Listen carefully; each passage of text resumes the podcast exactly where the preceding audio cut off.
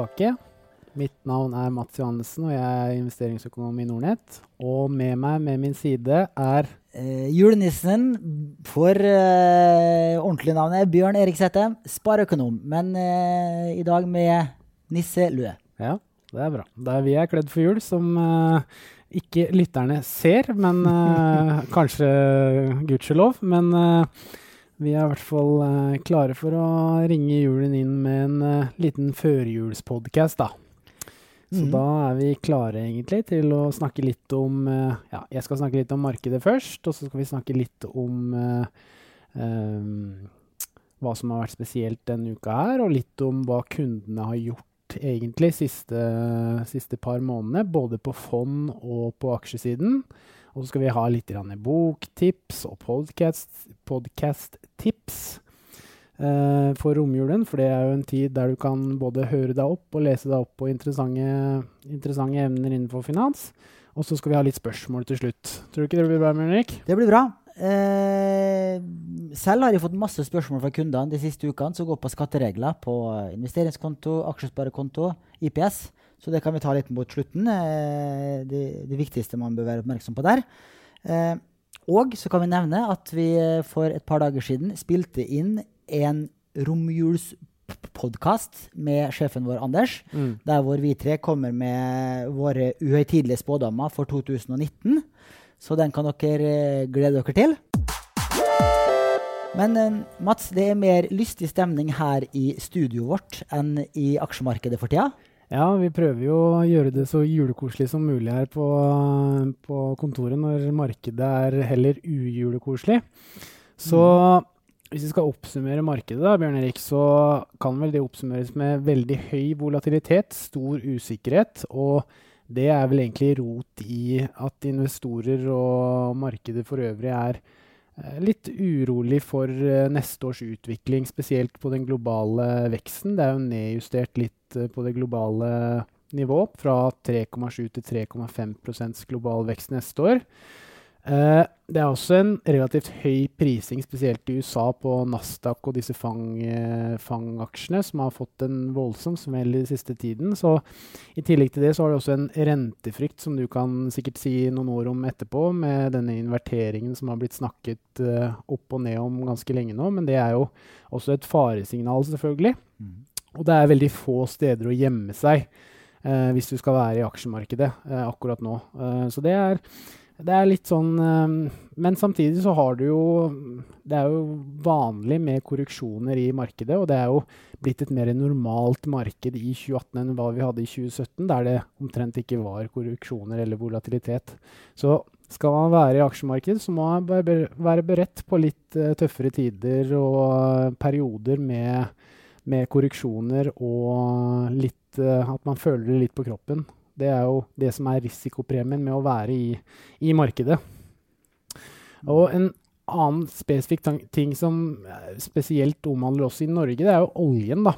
Der har det jo eh, hatt et voldsomt fall nå siden eh, senhøst eh, 2018, fra toppen på 88 dollar ned til under 60, som jeg har vært på siste, siste ukene, egentlig.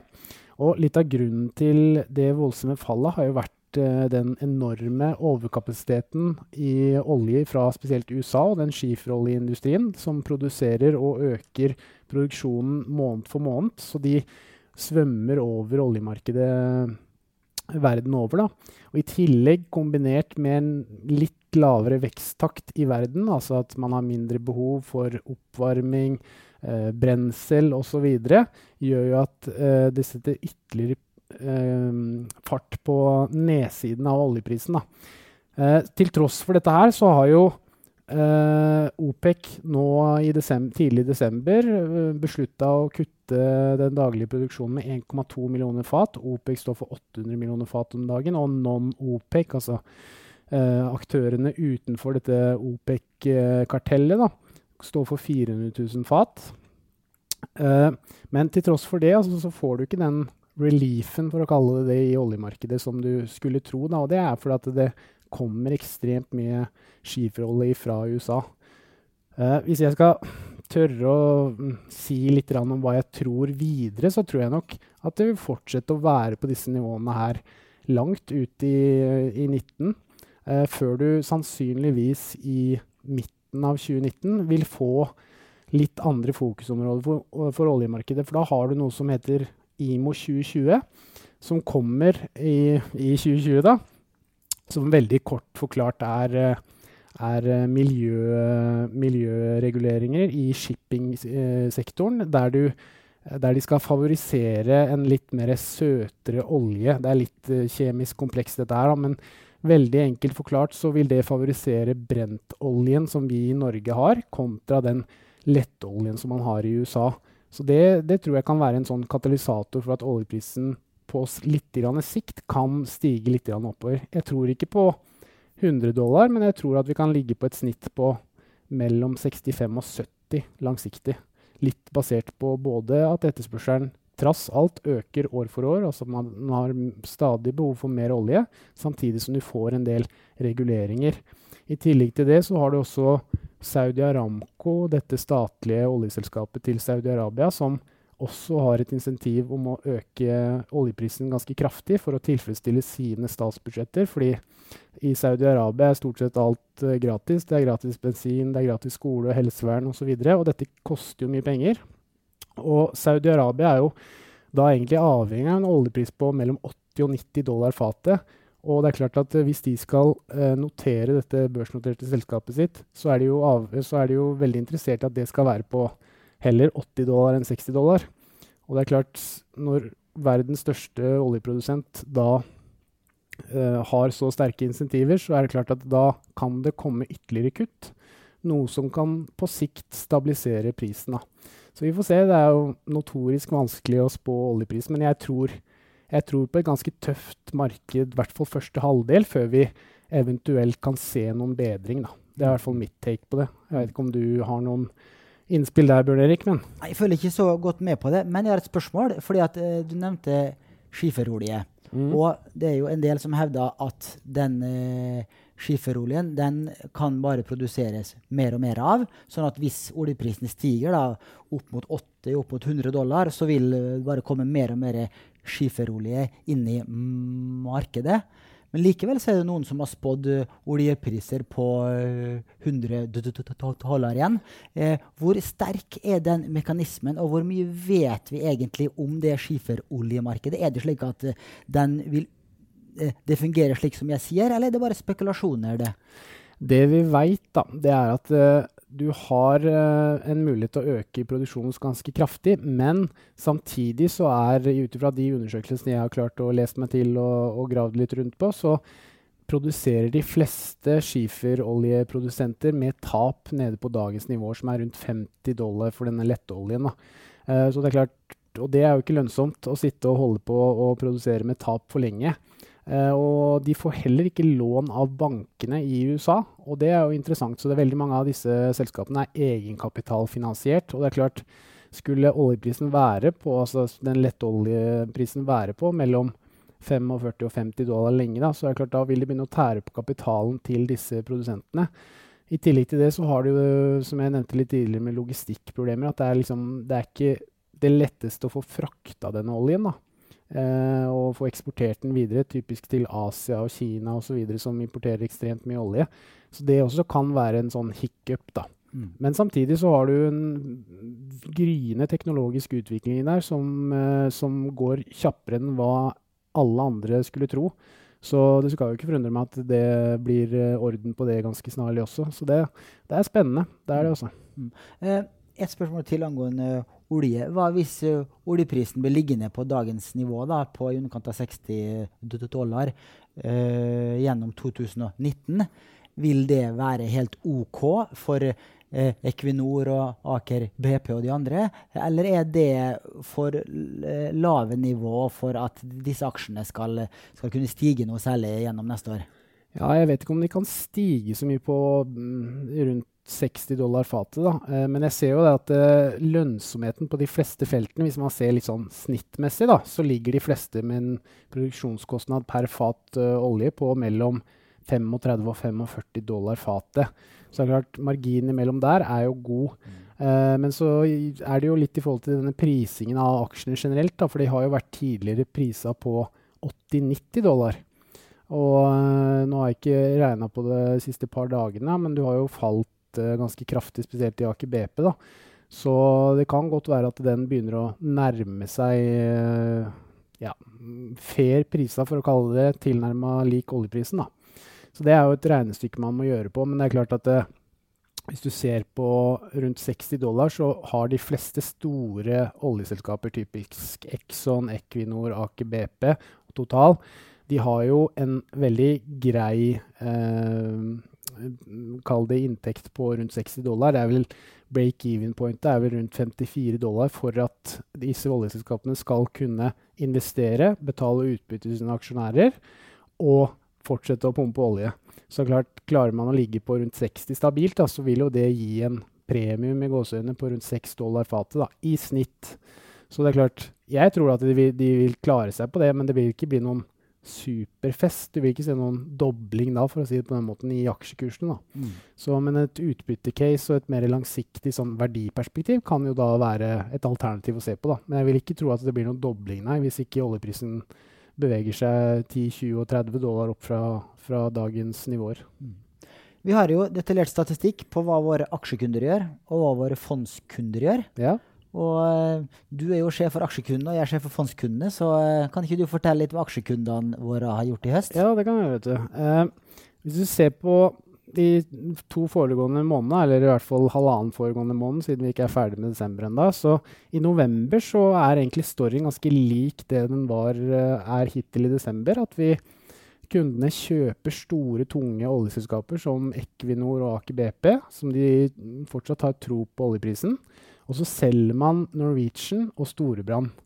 Og akkurat hvorfor man selger uh, Norwegian, det kan jo forklares i at det er et uh, et veldig krevende marked de opererer i. Det er uh, generelt ganske svak drift, fallende inntekter, ekstremt konkurranse. Og dette budsammensuriet i forhold til IAG og sånt nå ser ut til å bli verre og verre enn hva som har vært forventa tidligere. da.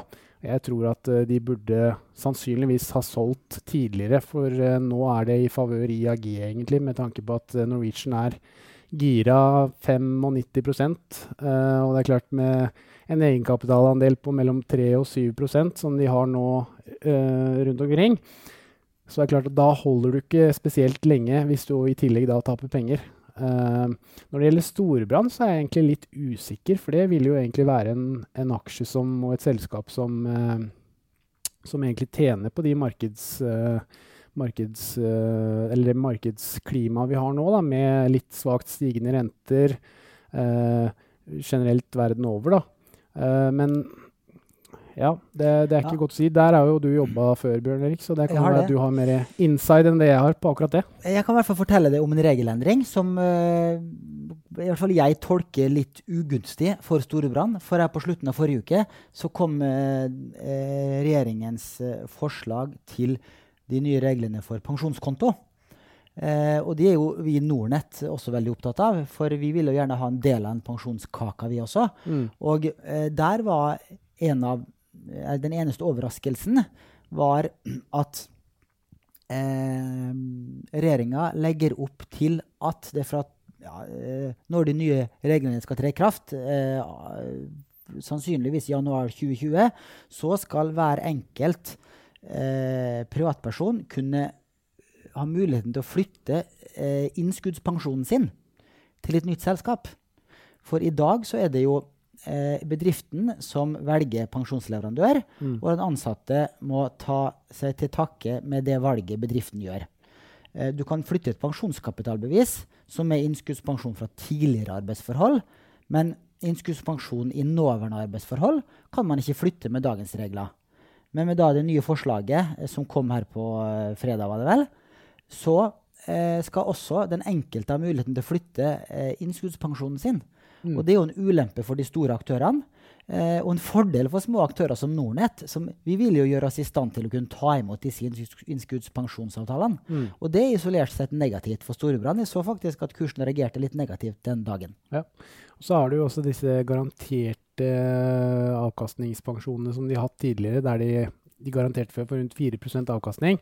Og det har man jo i lang tid nå med rundt nullrente eh, ikke hatt mulighet til. Mens nå, når renta, altså den tiårige statsobligasjonen i USA, da, er mellom 2,8 og 3% så er jo ikke det kall det tapet så gærent. da. Og så vil det jo bli mer og mer eh, eh altså Det blir jo ikke noe garantert innskuddsløsning eh, lenger, sånn med garantert avkastning.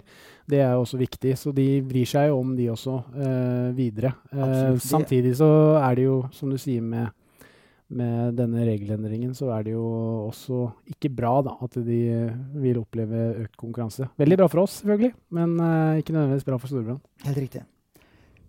Eh, kan du fortelle litt om hva fondskundene våre gjør også? Ja, gjør det, Bjørnrik. Eh, for da uroen starta i oktober, eh, så så vi tendenser til panikksalg eh, av aksjefond. Mm. Da var det altså eh, Den uh, uka hvor kursene falt med i oktober, så solgte våre aksjefondskunder for over 100 millioner i nettosalg.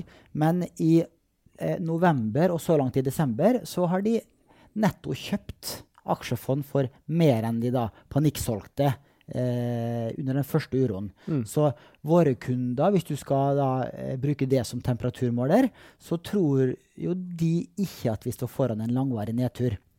Eh, når det gjelder kjøp av kombinasjonsfond og rentefond, så ligger det ganske flatt.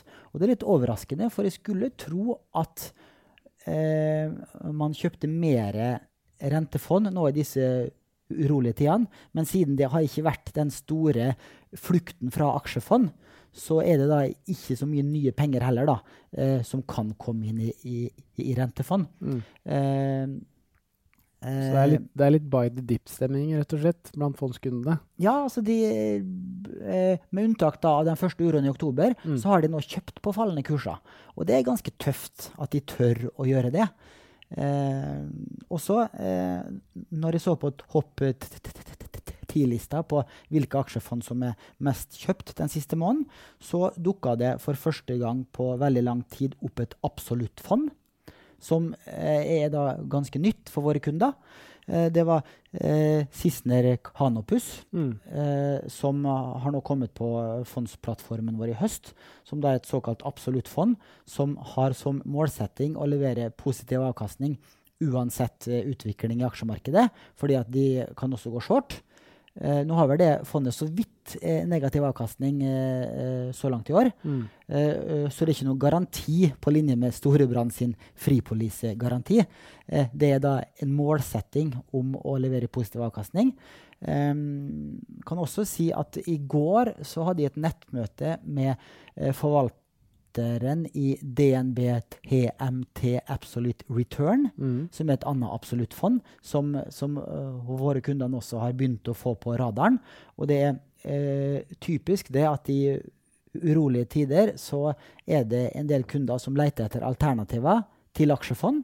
Og da er jo uh, disse absoluttfondene, og også vårt nye Nordnett smarte porteføljer, eh, som det ikke er et absolutt fond i, i, i, samme betydning som de to eh, jeg nevnte i sted. Men det er også et fond som skal eh, bremse nedsiden i aksjemarkedet. Eh, og fordi du har en enda bedre risikospredning, du har også råvarer, du har også, eh, du har også markedsnøytrale faktorstrategier inn i eh, det fondet her. Uh, og det gjør at det, det, er mer aktuelt nå i urolige tider som det her. Mm. Men så må jeg få lov å komme med en, en pekefinger og en advarsel også, som spareøkonom. For det er jo veldig lett å hoppe fra et fond til et annet fond, fra en aktiva-klasse til en annen aktiva-klasse, i urolige tider. Og, og, liksom endre strategien din. Mm. Og det er eh, som regel oppskriften på dårlig langsiktig avkastning at det er den strategiske fordelinga di. Hvis du har en langsiktig fordeling eh, på f.eks. 80% aksjer, 20% renter, ja, da skal du holde, den, holde deg til den strategien også i Dårlig nedgangstider. Ja. Og bare for å presisere det, Bjørnik, det med et absolutt fond, da, det er jo kort fortalt at man, man har en portefølje med aksjer der du går eh, litt uavhengig av vekting, selvfølgelig, at du går 50% long og 50% short. Typisk uh, taktikk da, eller strategi da, er egentlig at du går long, altså at du kjøper de aksjene du har tro på, la oss si Apple, Facebook og Google, og så shorter du det du ikke har tro på, typisk Nvida, Microsoft og ja, Alphabet, for å kalle det det. Da. Uh, så det er, da har du et spillerom på at du går long de aksjene du uh, du uh, har tro på, og så tjener du da på et eventuelt kursfall på de du ikke har tro på. Så det er jo da i, det ligger jo i navnet selvfølgelig, et absolutt fond. At du har mulighet til å tjene penger begge veier. da. Mm. Det er bare for å skyte inn fra siden her. Helt riktig. Og hvis du vil vite mer om, om disse absoluttfondene, så ligger det nettmøtet med DNB TMT Absolute Return eh, ligger på nordnettbloggen.no. Og i januar nærmere bestemt 11. januar, så eh, skal vi ha et nettmøte med Jan Petter Sissener i Sissener Kanopus, hvor han vil snakke om sitt absoluttfond. Så eh, her kan du lære mer om disse fondene, og, og, og se om det kan eh, passe inn i din portefølje. Mm. Ja, Bjørn Erik. Og så er det vel eh, på tiden å ta opp en spesiell hendelse som har skjedd denne uken. Vi spiller jo inn denne podkasten på onsdag rett før jul. Den episoden kommer da ut i morgen for oss, og, som da er torsdag. Og det som jeg har bitt meg merke i, og markedet egentlig har bitt seg merke i i dag da, og i går kveld, var at XXL, denne store varehandelsgiganten som selger sportsutstyr, joggesko osv., kom en profit warning eh, i eh, går kveld, altså tirsdag kveld der de forteller at Black Friday-salget sitt var eh, helt elendig, for å si det rett ut. Uh, de tapte veldig mye penger på dårlige kampanjer og veldig lav bruttomargin. Altså de tapte penger på å selge utstyret, noe som selvfølgelig da ikke er bra. Uh, og som en konsekvens av det så gikk den nye konsernsjefen uh, Ulf Bjerknes, som kommer fra Swix, denne smørningsprodusenten, eh, av allerede etter to måneder kunne jobben. Han tok jo over etter Fredrik Stenbukk, som, eh, som takka av eh, tidligere dette året.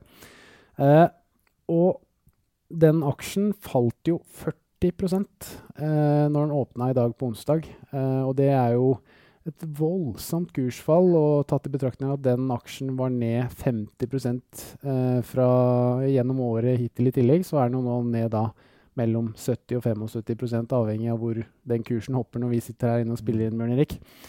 Eh, og litt av grunnen til det er jo selvfølgelig som eh, som jeg sa innledningsvis, at de har tapt ganske mye penger på denne Black Friday, som er en av de viktigste handelsdagene i, uh, i uh, året for butikkene blitt nå. Og som en konsekvens av det var at volumene før Black Friday var veldig lave pga. at alle ventet på Black Friday. Og volumene etterpå har vært veldig lave. Så du har egentlig tapt i begge ender. Og når du da i tillegg taper på den, kall det julaftendagen for de, da, så er det jo innlysende at dette her ikke var spesielt god business. Mm.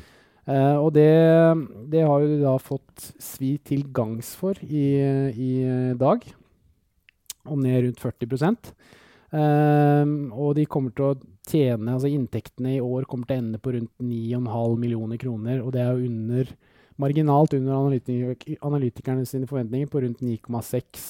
Så ja. Så det er ikke milliarder, milliarder unnskyld.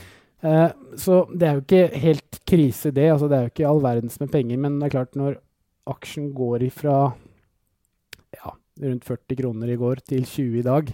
Så er det klart at det, det er jo en voldsom overreaksjon, spør du meg, da. Uh, og jeg har jo da valgt å være litt opportunistisk og kjøpe en liten post, da. Det er opp 5% på en halv time eller noe sånt? Ja, 15 faktisk. 15 så det er jo veldig gøy, da. Uh, så får vi jo se hvor lenge det varer, selvfølgelig. Vi har jo bindingstid på en måned, så Men det er en veldig liten post, da. Men det var rett og slett bare fordi jeg følte at det var et overdrevet kursfall. Da. Det er klart at det er jo ikke bra at vi taper så mye penger og at ledelsen, uh, ledelsen går, men uh, eh, 40% er kraftig. Og du var jo ute her i sensommeren, tidlig høst, og uttalte negativt om XXL og mente at det var en opplagt short-kandidat. Ja, jeg sa vel ikke direkte det, men jeg, er mer kritisk til strategien i selskapet. Altså Retail-bransjen, altså detaljhandelbransjen, går stadig mer over nett. Det ser man jo i XXL sine årsrapporter òg, at de vokser med 30% pluss i netthandel hvert eneste kvartal. Allikevel så velger de å åpne en sju-åtte nye butikker i året. Og det å åpne en butikk er jo veldig kostbart. Det koster jo penger å leie et lokale, du skal ha masse lager, du skal ha mange ansatte. Og det er en del ekstrakostnader med sikkerhet, betalingssystemer, terminaler, vareinnredning osv. Så, videre. så det er ekstremt dyrt å opprette butikker. Og det er klart, når du skal ikke klare å vokse så mye som de heller er interessert i, og at stadig mer går over nett, da, så er det en litt sånn feil strategi å fortsette på. Men det tror jeg nok de jobber ganske kraftig med nå. For de ser jo det at det, sånn her kan det ikke fortsette. Og da er man nødt til å, å, gjøre noe. Så jeg tror nok det vil skje store endringer der nå framover. Nå kommer jo han hovedeieren Øy, Øyvind Tidemannsen inn også som en arbeidende styreleder etter at han Ulf Bjerknes gikk av. Og han har jo bygd opp Elkjøp i sin tid, som har vært en stor suksess. Eh, både på nett og i butikk. Så det kan bli spennende framover, mm. rett og slett. Og I tillegg til det så har jeg også tatt et kortsiktig bet i PGS. og Det er enda mer risiko. For der, det, der, handler jeg egentlig på såkalte tekniske signaler. At jeg ser at uh, den har bunna tidligere på rundt 12. Og etter det, så, etter å ha ligget der en periode, så har han da dratt tregangeren. Egentlig ikke på spesielt gode markedsforhold, men det skal veldig lite til for at en sånn høyt giret aksje går veldig mye på litt grann en positiv nyhetsstrøm. Så det også er et sånt kortsiktig eh, veddemål som jeg har tatt, med en ganske tight stop-loss. Så får vi jo se åssen det går. Men det også er de to tingene jeg egentlig har gjort nå under denne korreksjonen. Da. Eh, når du gjør slike korte veddemål, er du avhengig av at børsen som helhet går oppover i perioden? Eh, eller er ikke det så viktig? Eh, kan du få grei gevinst på disse aksjene selv om eh, børsen som helhet fortsetter nedover? Det kan du jo. Det er jo veldig forskjellig fra selskap til selskap, selvfølgelig. Når det gjelder XXL og varehandel, så har det historisk vært en veldig sånn safe haven, for å kalle det det, i utrygge tider. fordi at Uh, man skal kjøpe et par joggesko uansett om børsen er opp eller ned, for å si det på den måten. Om man kjøper et par ski enten til seg selv eller unga sine eller onkelungen eller hvem det skulle være. da. Så detaljhandel har jo vært en typisk sånn uh, ganske mm, safe aktør uh, og har litt utrygge tider. Uh, så den er tilnærma usyklisk av børsen sånn sett. Det er klart Du vil jo få innvirkning hvis du får en global resesjon og flere begynner å miste jobben osv., men i mindre grad enn kalde sykliske aksjer, da, som for øvrig PGS. Da er det et spill på et bedring i, supply, uh, unnskyld, i, i uh, seismikkmarkedet. men der også er jo egentlig oljeprisen styrende. For klart hvis oljeprisen nå skulle gå til 80 dollar, så vil jo oljeprodusentene ville se etter ny olje, og da må de skyte seismikk, altså seismiske data, som da PGS driver med. Og da vil jo de få båter i oppdrag og tjene penger på ratekontraktene. Mm. Så det er jo det er et spill på oljeprisen og en eventuell bedring der, da. Og for dere lyttere som vil høre mer om hvordan det har gått med Mats og mine sine investeringer i 2018, så i den romjulspodden som vi spilte inn forleden, som, eh, som, blir lagt ut eh, neste uke, så eh, snakker vi mer om hvordan vi gjorde det i fjor.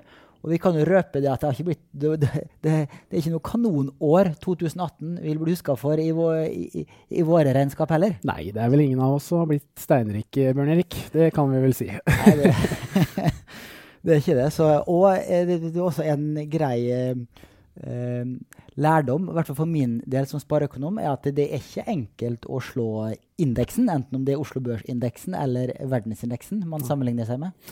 Nei, jeg ser faktisk jeg så på tre års historikk. da. Det er jo veldig lett å miste motet etter et litt middels år. Jeg kan jo røpe det at jeg legger pluss-minus null fore, da.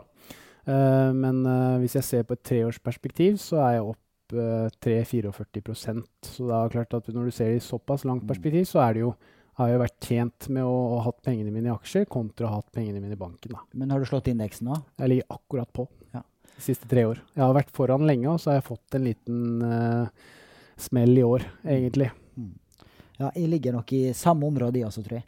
Eh, og så er det jo veldig morsomt da, å forsøke å slå indeksen. Du lærer jo masse på det. Det gjør du.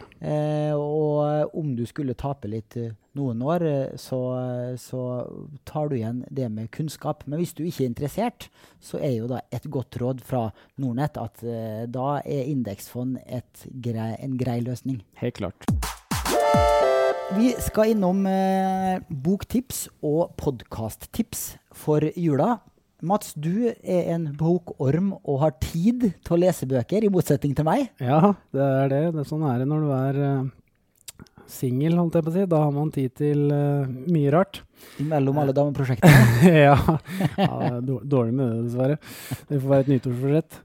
Uh, ja, jeg kan nevne tre gode bøker, da. Som er Den ene er nok uh, mer en bibel for markedsinteresserte enn andre. Men det er jo da den første jeg vil trekke fram, er jo 'Market Wizards' fra Jack Swagger. Det er jo en veldig kjent og god bok som selv om du har lest den én gang, så anbefaler jeg å lese den en gang til. For der er det så veldig mye god informasjon fra dyktige, dyktige forvaltere og intervjuer og hvordan de manøvrerer seg rundt i markedet og hvilke strategier de har. Så der kan du lære ekstremt mye. Den leste jeg for en del år tilbake. Har den kommet ut i nye utgaver eller med nye intervjuer? Det har den vel også, ja, faktisk. Eh, og det er jo eh, et enda et insentiv til å lese del nummer to, selvfølgelig. Men selv om du har lest eneren, så kan du bare lese den en gang igjen. Altså, for du, du vil oppdage nye ting eh, hele tiden. Så det, det, er en som er på min leseliste i, i, i julen. Eller så har jeg en litt morsom en. Det er en som heter Stuart Cowley. Um, han har en bok som heter 'Man versus Money'.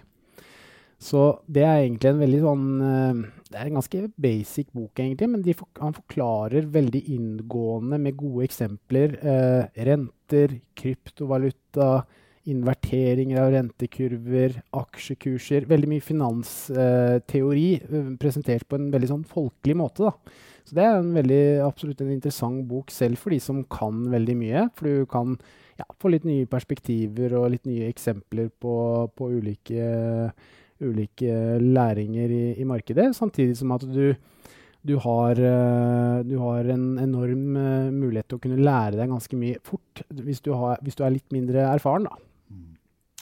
Uh, og så har jeg en til. Den er kanskje litt mer for uh, den litt mer aktive gruppen som jeg har ansvar for. Da. Og det er en, også fra en tidligere legende som dessverre tok sitt eget liv uh, for en del år siden. Det er Jesse Livermore som har en bok som heter 'How to Trade in Stocks'. Det er jo en uh, bok som baserer seg veldig mye på teknisk analyse. Men det som er fascinerende, selv om den boka er kjempegammel, så fungerer mønstrene den dag i dag, til tross for at det er kommet inn mye mer algoritmer osv. i markedet. Men det er at man ser på mønsteret og reagerer dit hen som uh, kall det chartene forteller deg. Da. Så Det er en, også en veldig interessant bok å lese. Mm. Eh, kan du komme med noen uh, par boktips? Ja. Jeg er veldig glad i selvbiografier. Mm. Og da fra finansfolk. altså har selvfølgelig lest de to biografiene om Røkke. Eh, Stordalen har jo også et par. Jeg kom igjen for et par år siden som heter Sirkus Stordalen. Ja. Som jeg hadde veldig sansen for. Og det, fordi du, du, du, kan lære en del ting ved å eh, eh, kopiere litt levemåten da, til de som har virkelig gjort det bra. For at, eh, da skjønner du det at de har stått på utrolig mye og tatt veldig mye risiko. Mm. Eh, og vært smarte, vært på rett plass til rett eh, tid, knytta kontakter. Men det er en del eh, tips der eh, som i hvert fall jeg har forsøkt å følge. Mm. Og så eh, liker jeg også eh, like selvrealiseringsbøker. Mm. Og, og, det har ikke noe med finans å gjøre, men ei selvrealiseringsbok jeg liker godt, er, er eh, den til eh, Erik eh, Bertrand Larsen, som heter 'Bli best med mental trening'. Mm. Uh, for han har jobba veldig mye uh, mm, mm, eh, idrettsutøvere og få de til å eh, prestere maksimalt. Og, og, disse tipsene han kommer med, er eh, stort sett eh, allmenngyldige. Eh, det gjelder hvordan du skal fungere bedre som familie forelder, hvordan du skal fungere bedre på jobben ved også da ja, være godt forberedt, eh, et, ha, ha, ha, en positiv eh, innstilling, eh, prøve å tenke positivt. Eh, eh, bli en litt bedre utgave av deg selv hver dag.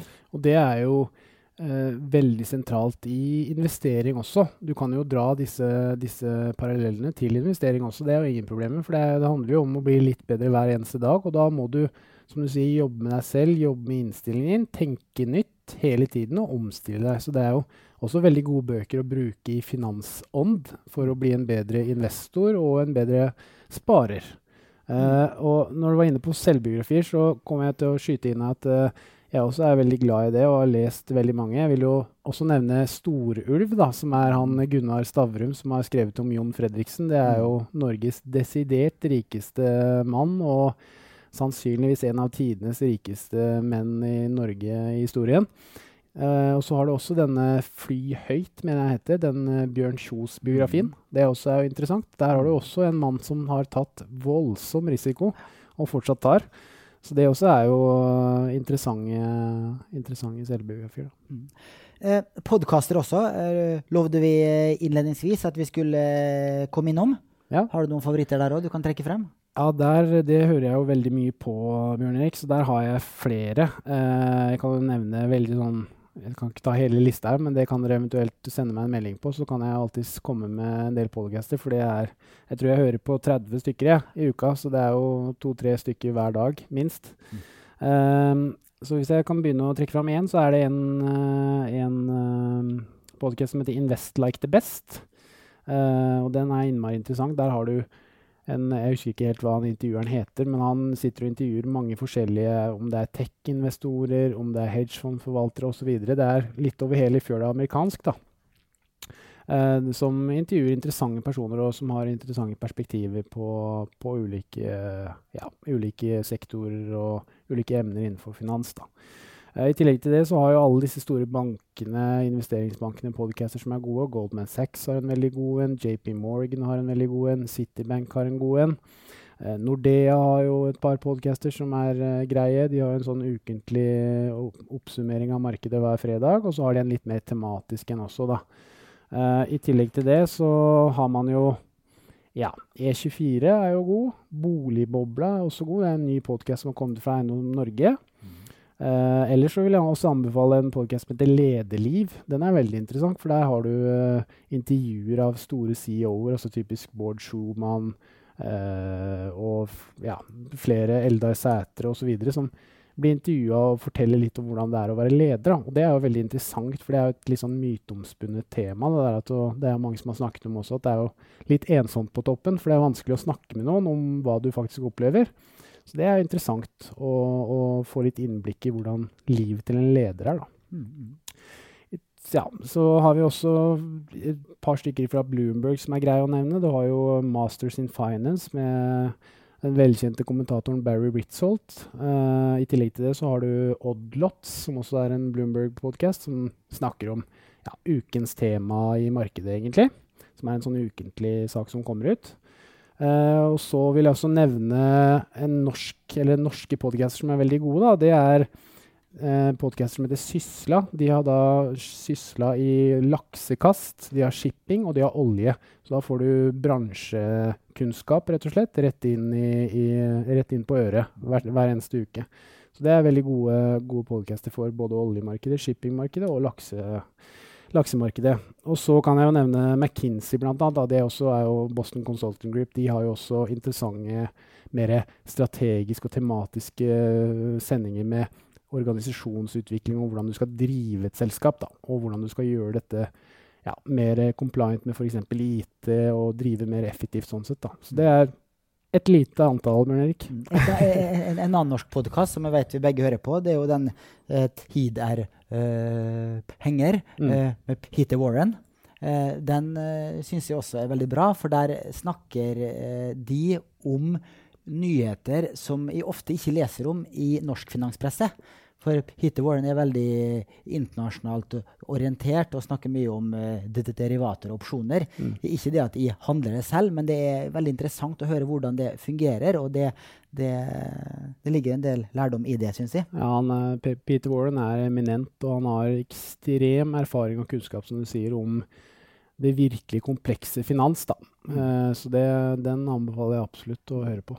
Et par andre som jeg også hører på, det er Finanslunsj med Fåne og Stovi. Mm. Det er da de to kommunikasjonsgutta i Finans Norge som snakker om eh, finansbransjen, om rammebetingelser. Og her eh, forleden snakket de om crowdfunding, og en annen episode i høst snakket de om eh, hvordan det indre livet i finanskomiteen på Stortinget er. Eh, hvor de hadde med to representanter fra finanskomiteen. Mm. Det er veldig interessant å høre på, syns jeg, hvordan samfunnslivet fungerer.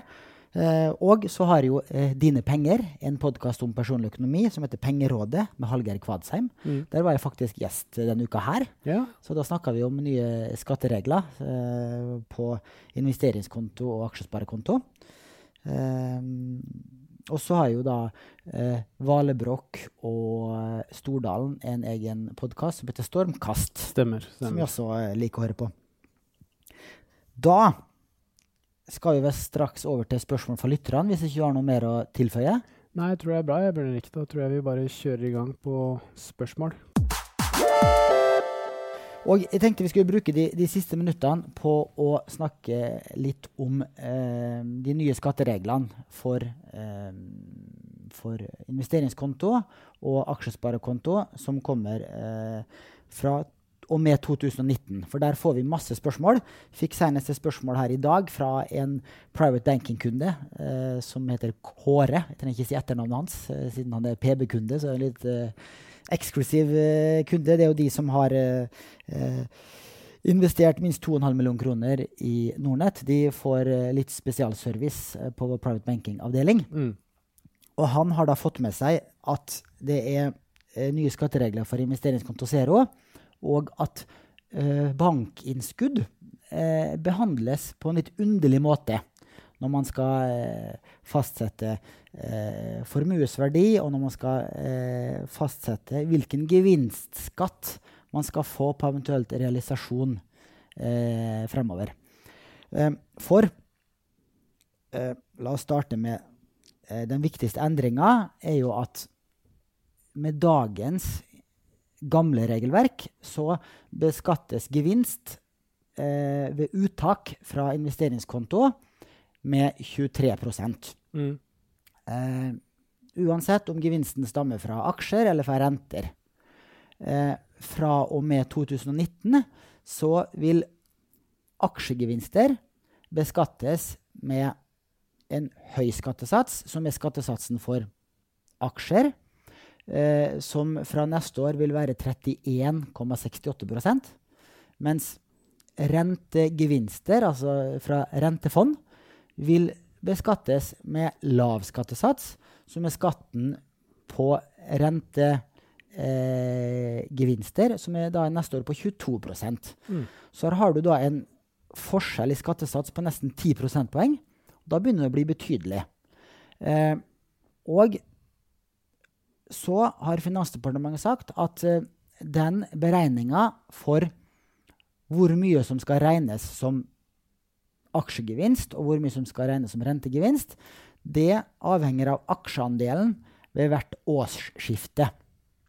Og første gang denne målinga gjøres, er jo nå 1.1.2019.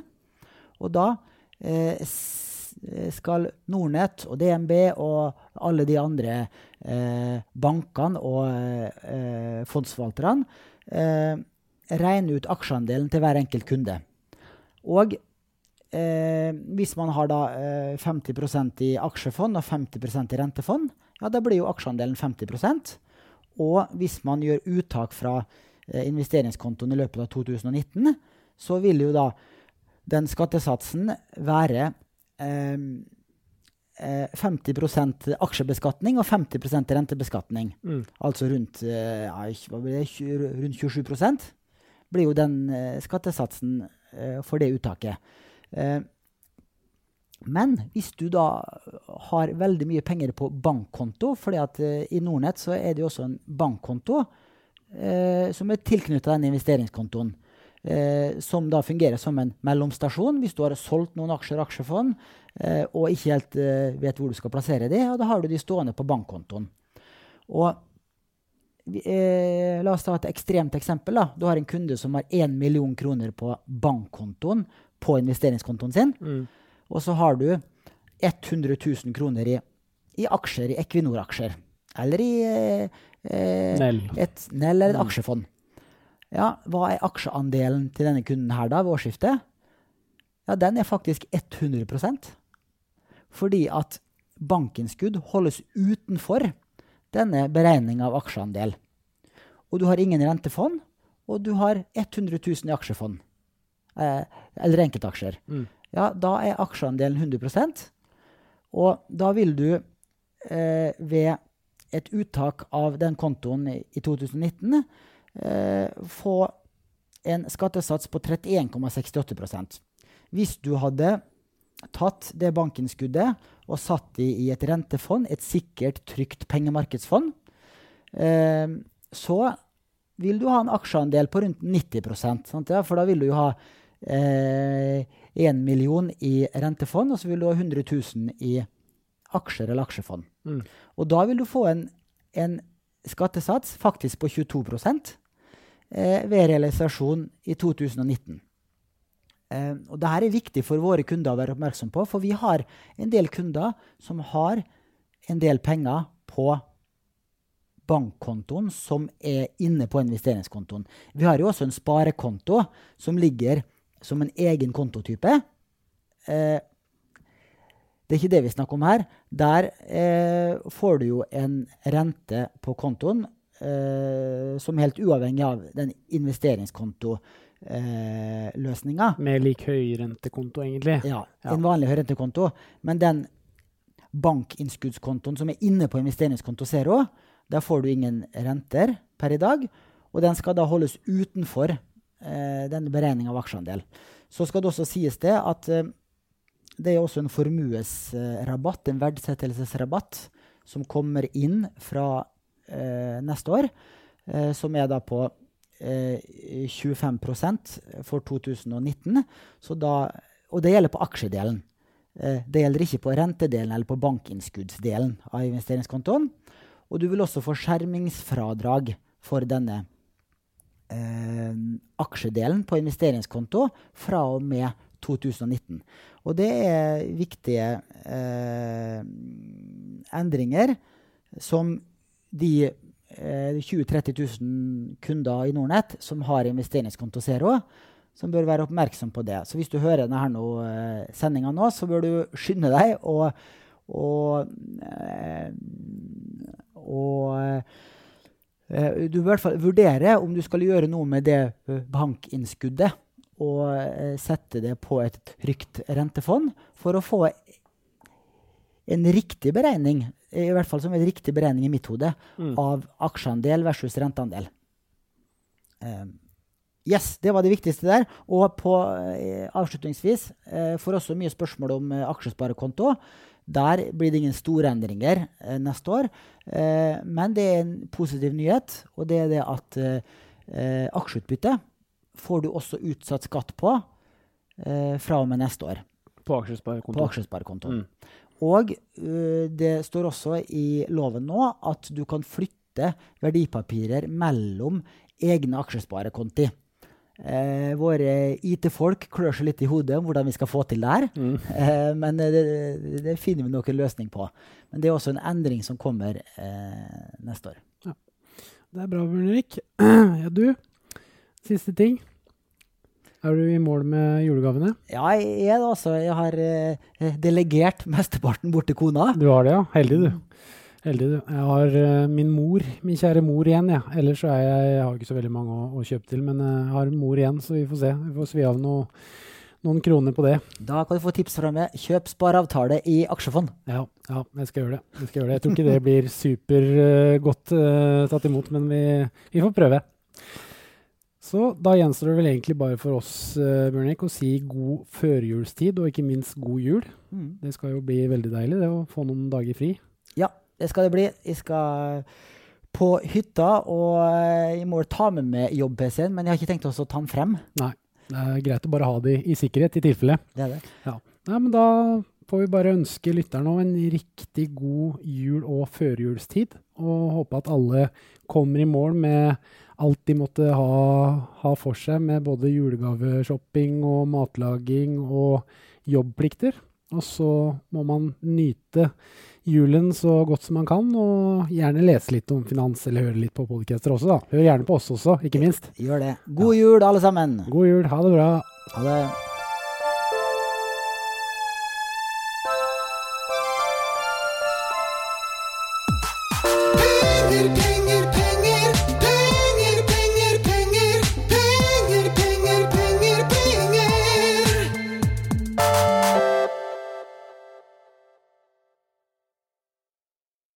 Denne podcasten skal anses som markedsføringsmateriell, og innholdet må ikke oppfattes som en investeringsanbefaling. Podcasten er kun ment til inspirasjon og informasjonsformål. Nornett tar ikke ansvar for eventuelle tap som måtte oppstå ved bruk av informasjonen i denne podcasten. Les mer på disclaimer-siden på nordnett.no.